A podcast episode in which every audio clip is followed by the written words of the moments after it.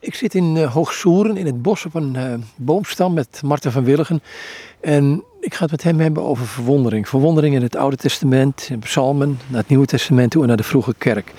Um, maar allereerst, wat is verwondering? Verwondering is dat je dus eigenlijk nadenkt over het wonder. Dat is verwondering. Je denkt na over het wonder. En je ziet het wonder ook in bepaalde omstandigheden of in bepaalde dingen in de schepping bijvoorbeeld. En dat spreek je ook uit. Die verwondering wordt ook uitgesproken, wordt beleefd en uitgesproken. Is het dan zo dat voor verwondering is er een triggermoment nodig? Tenminste, laat ik het zo maar noemen. Datgene wat je verwondert, het wonder. En leidt het ook niet tot in die verwondering naar het ontdekken van meer van die verwonderingsmomenten? Of die objecten of dingen of mensen of wat dan ook, wat je verwondering opwekt?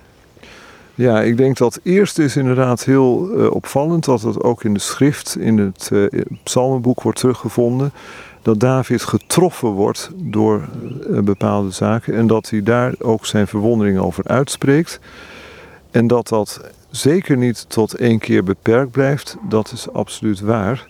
Dus dat David ook op andere momenten die verwondering uitspreekt en dat hij dan telkens opnieuw wordt geraakt dat is dan dus inderdaad zeker het geval. Een vraag die hier wel aan gekoppeld is, die jij eigenlijk ook stelt, is deze van, ja, wat zorgt er nou voor dat je dat je, je verwondert? En want eh, het kan gebeuren dat de ene mens zeer verwonderd is over iets, terwijl de andere mens dat wonder eigenlijk als zodanig niet beleeft. En dus dat het nogal verschillend is. Ja, maar eh, de, het antwoord daarop is denk ik dat, ja, dat je daar ook open voor moet staan. Dat ook moet leren zien, het wonder. En, maar dat we elkaar daar ook toe kunnen opwekken. Hè, door ook te wijzen op de wel heel bijzondere dingen van, uh, van iets. Ja, dus daar is een stukje openheid, maar ook ja, het wonder leren zien. Dat is ook wel een aspect. Dat uh, is zeker. Nou, het is, het is in ieder geval niet het vliegtuigje wat nu overvliegt, maar dat is ook dan wat en iets heb je het over. Maar bij mij komt de vraag in de binnen van, is het niet zo dat het niet zozeer gaat om wat je verwondert, maar wie je verwondert? Ja, daar ben ik het heel erg met je eens. Hè, met een grote hoofdletter ook. Hè, dus Christus en God die ons verwonderen. Hè, Christus door het verlossingswerk wat hij aanbracht. God ook door dat hij zijn zoon heeft gezonden. En zij beiden voor de schepping die ze hebben gemaakt waar we ons nu middenin bevinden, in deze prachtige locatie. Maar op je schoot heb je dus een, een lezing liggen, liggen, die je gehouden hebt. ik zeg het maar even. En het begint met, uh, want u hebt mijn nieren ge, geschapen. Dus ik heb het, ik denk, Psalm 139. Misschien kun je het gewoon lezen en dan praten we daar vandaag verder naar de vroege kerk toe. Ja, prachtige psalm, hè? dus eigenlijk inderdaad vol verwondering. Want u hebt mijn nieren geschapen mij in de schoot van mijn moeder geweven. Ik loof u omdat ik ontzagwekkend wonderlijk gemaakt ben. Wonderlijk zijn uw werken. Mijn ziel weet dat zeer goed. Mijn beenderen waren voor u niet verborgen toen ik in het verborgene gemaakt ben en geborduurd werd in de laagste delen van de aarde. Uw ogen hebben mijn ongevormd begin gezien. En zij allen werden in uw boek geschreven de dagen dat ze gevormd werden, toen er nog niet één van hen bestond. En ja, daar heb ik ook een kleine toelichting op gegeven. Namelijk dat David hier spreekt in poëtische en beeldrijke taal. Hij gebruikte beelden van borduren en van weven, beelden die kunstzinnigheid en schoonheid verwoorden, waardoor we eigenlijk ook worden opgewekt, ook door David weer, om de grote kunstenaar te loven en te prijzen. Maar is dat, is dat ook niet het geheim? Want kijk, we leven in een wereld, ik ga even een excurs maken, waarin maakbaarheid belangrijk is. Een gesloten systeem. Ehm, we zijn als DNA, nou een DNA zeggen we nog zo snel niet meer tegenwoordig, maar goed. Um, we zijn als brein of, of uh, dit wat er is, is er. Um, waardoor je niet meer komt tot het punt van je bent een gegeven of je bent een geschapen of je bent liefdevol geschapen, laat ik het zo maar zeggen. Ja, dat is inderdaad eh, door deze psalm heel goed weergegeven. Hè, dat God eigenlijk schept En dat hij dus eigenlijk uh, iets schept wat heel bijzonder is, namelijk een nieuwe mens. En ik heb dat ook iets uitgewerkt, dat gaat misschien nog even buiten het kader van deze psalm om. Maar ik heb daarbij gezegd, hè, dus dat de dichter, uh, in die lezing heb ik dat gezegd, de dichter bezingt de grootheid van God als schepper, als zijn schepper, hè, persoonlijk. Nog afgezien van het wonder dat zich bij de menswording voltrekt in biologische zin, is ook het intermenselijk contact dat hieraan vooraf gaat bijzonder en op zichzelf gezien ook al zeer wonderlijk. Twee jonge mensen die elkaar lief hebben, geven zich aan elkaar over en ze ontvangen vervolgens negen maanden later een kind dat in bepaald opzicht op hen beiden lijkt. Dat is ook al een groot wonder. Dit wonder wordt in de psalm als zodanig niet genoemd, maar het is er wel. En een derde wonder dat ik hier zou willen noemen is dat dit bijzondere proces van menswording zich op een ordelijke manier altijd binnen negen maanden voltrekt. Dat het ook zelfs nog herhaalbaar is bij dezelfde personen en dat het elke keer toch weer anders is. Want iedere mens is verschillend en uniek. En ook al hebben broers en zussen van dezelfde, met dezelfde ouders, ook in een groot gezin, elkaar als broer en zus, ze zijn toch allemaal verschillend. Is dat niet het aparte van ons als mensen? jij bent Martin, ik ben Job. Dat je die uniciteit van een mens, um, die in relatie komt met, noem het maar een, ik noem het maar een drie-ene God, want dat, dat maakt het wat makkelijker, denk ik. Ja, ik denk dat we dat ook heel goed voor ogen moeten houden, maar mogen houden ook, dat dat ons tot rijke troost kan zijn, juist in deze Psalm 139, dat God ons gezien heeft. Hij heeft ons gezien. En dat er ook op zo'n prachtige manier over gesproken wordt. Hè? Dat God eigenlijk als het ware een kunstwerk borduurt. En dat hij eigenlijk iets weeft, hè? Iets, iets heel moois maakt. En dat hij dat dus heel bewust bezig is te doen. Bij iedere mens die die vormt, die die ja, dat maakt natuurlijk een totaal andere indruk dan wanneer je zegt van ja, nou goed, uh, ja, zo gaat het nu eenmaal. Uh, ja, dat is gewoon het gevolg. Als je bij elkaar komt, krijg je een kind. Ja, dat is een totaal andere benadering. Maar David wijst ons hier de juiste weg. Gaat over verwondering. Hoe ontwikkel jij dat, uh, die verwondering naar de nieuwe? Want ik wil naar de vroege kerk toe uiteindelijk. Um, je gaat in het Oude Testament, heb je een aantal voorbeelden. Maar ook vanuit het Nieuwe Testament kom je die verwonder ik tegen. Ja, als ik dat wat samenvat, ik denk dat dat goed is, dan zie je eigenlijk dat in de evangeliën wordt er heel veel ook over die verwondering gesproken.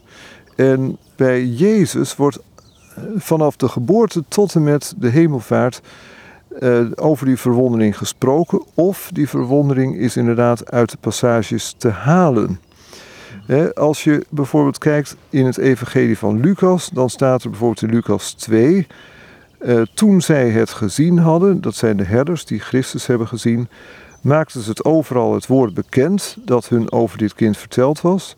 En allen die het hoorden verwonderden zich over wat door de herders tegen hen gezegd was. Dus die verwondering begint al bij zijn geboorte.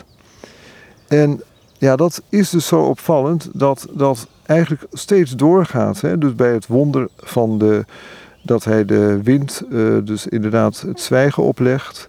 En dan wordt er gezegd, wie is deze dat zelfs de winden hem gehoorzamen? En dat men daar echt heel erg verwonderd over is. En dat men ook zegt, de Bijbeltekst zegt dat toen de menigten dit zagen, verwonderden zij zich.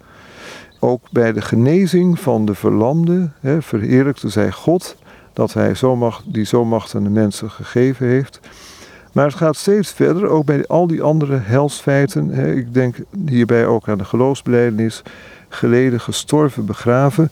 Maar dat geleden, hè, dan zegt Pilatus, dan citeer ik Matthäus, eh, tegen Christus: Hoort u niet hoeveel ze tegen u getuigen? En dan is het antwoord: Hij antwoordde hem op geen enkel woord zodat de stadhouder zich verwonderde. En dan krijg je vervolgens hè, dus dat de lijden, sterven aan het kruis, zegt de hoofdman onder over 100, die ook echt heel erg verwonderd is over wat er gebeurt. Waarlijk, deze was een zoon van God. En dan bij de opstanding, hè, dan gaan de discipelen naar het graf, maar ze vinden niemand. Grote verwondering. Maria Magdalena, die is op zoek naar hem. En wat zal zij verwonderd zijn geweest dat de tuinman die ze dachten ontmoeten, dat dat Christus zelf was. Dan ga ik nog een laatste nog even belichten. Hè. Dus de, de hemelvaart. Het Griekse werkwoord athenizo, dat betekent staren eigenlijk, ingespannen kijken. Nou, die discipelen stonden ingespannen te kijken naar de hemel. En in één keer worden ze onverwacht aangesproken door twee mannen die zeggen: Galileese mannen, waarom staan jullie omhoog te kijken naar de hemel? Jezus, die van jullie is opgenomen naar de hemel, zal op dezelfde manier terugkomen als jullie hem nu naar de hemel hebben zien gaan. Dus dit moet ongetwijfeld ook tot verwondering hebben geleid. Zo zijn alle belangrijke helsfeiten van Christus geboorte, zijn openbare optreden, zijn lijden, zijn sterven, zijn opstanding en zijn hemelvaart te zien en te duiden binnen het kader van mhm. verwondering. Dan vraag me toch één ding af. Hè?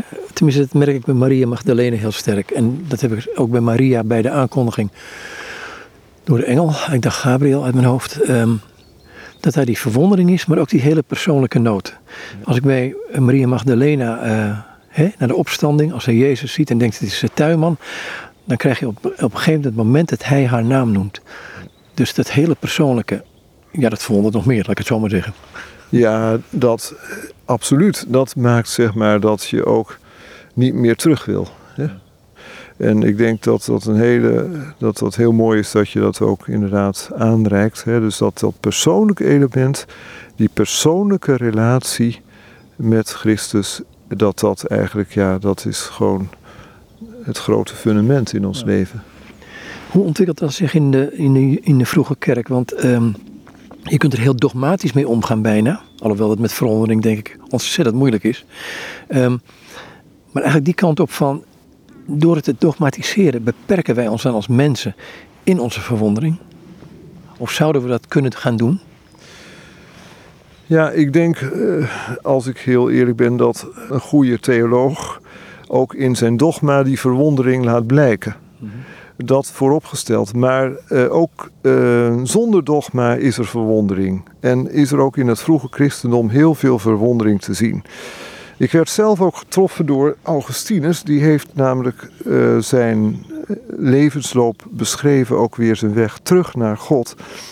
En dan is het zo dat hij in boek 8, dan beschrijft hij ook hoe hij eigenlijk weer terugkomt in de kerk.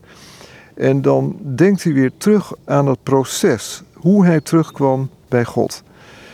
En in boek 8 beschrijft hij dat, maar dan begint hij ook dat boek 8 met een gebed. En in dat gebed, daarin klinken ook heel mooi de verwondering en ook aanbidding door. En ja, dat gebed zou ik eigenlijk willen voorlezen, omdat dat eigenlijk ja, een heel mooi eh, voorbeeld is. Mijn God Laat mij uw bijzondere barmhartigheid jegens mij mogen gedenken.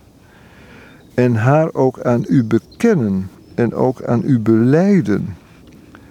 Laat al mijn beenderen worden doordrongen van uw liefde. En laat ze zeggen tot u, mijn God, Heere, wie is aan u gelijk? U hebt mijn banden losgemaakt ik zal u een lofoffer offeren. Hoe u die banden verbroken hebt, dat zal ik aan ieder vertellen. En allen die u zullen aanbidden, zullen, wanneer ze het horen, zeggen: Geloofd zij de Heere in de hemel en op aarde. Groot en wonderbaar is zijn naam. Dat geeft een enorme intimiteit waar, een enorme verwondering. En tegelijkertijd heb ik het idee dat in die verwondering Ehm, dat er ook het element in zit van um, alsof je in een, een bodemloze put wil ik niet zeggen, want het is niet bodemloos, maar of je in een, in een, in een onmetelijke afgrond stort die God is en die veilig is, waar je geborgen bent. Ja, eigenlijk zou je kunnen zeggen, hij stort in een oceaan van genade. Dat zou ik inderdaad willen zeggen. Hè? En wat ik ook wil toevoegen, hè, dus als je daar iets van eh, ervaart, ook in deze vroege kerk, dat je dan ook ervaart van ja, uh, God kan ook de hele wereld zalig maken. Hè? Dat dus er een perspectief ontstaat waardoor je ook niet meer geremd wordt of wordt tegengehouden door een dogma of door wat dan ook, maar dat je mag zien, rechtstreeks mag zien op Jezus Christus, hè? de Zoon van God, de Verlosser. Maar hoe staat het in een van de brieven van Paulus dat, dat Christus de schepping met zich zal verzoenen? Um, hij heeft daar gemaakt, gecreëerd, maar ook uit op die, die vervolmaking van die schepping. Ja, daar is God altijd op uit. Ik denk dat dat uh, zeker zo is en dat dat zal worden vervuld hè, op de laatste dag. Dat dan die vervulling volkomen zal zijn. Hè, maar hier is natuurlijk in onze huidige wereld ook altijd eh, wel veel gebrokenheid. En daar ja, hebben we ook mee te maken. Maar dat God toch bezig is ook met die vervulling, dat is denk ik ontzettend belangrijk om dat voor ogen te houden. En ook is het zo dat in uh, openbaring staat dat ook, hè, die is, die was en die komen zal, maar er staat in het Grieks eigenlijk, die bezig is te komen. Hij is daar nu al mee bezig. Hij is nu al bezig om die schepping inderdaad uh, te vervullen. Om weer hè, dus te herstellen.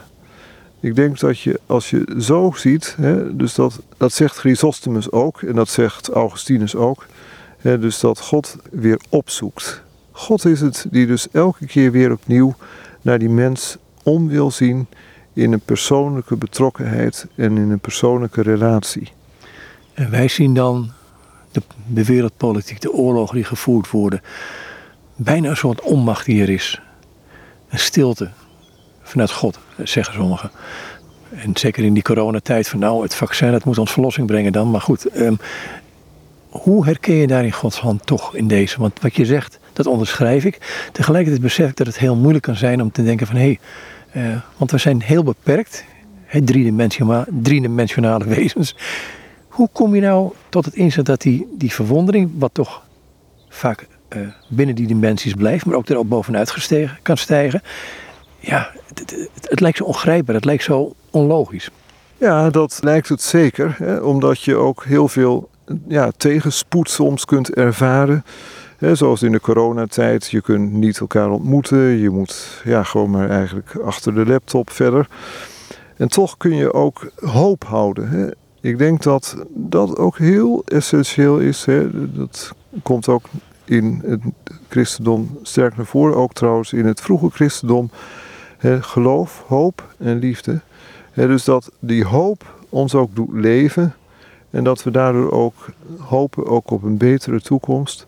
En ook als het tijdelijk niet zo goed mogelijk is zoals nu om direct contact met elkaar te hebben, dat we dat toch misschien zoveel mogelijk zoeken. Ook op een andere manier. Dus door elkaar eens op te bellen of ja, gewoon eh, persoonlijk contact te hebben met elkaar.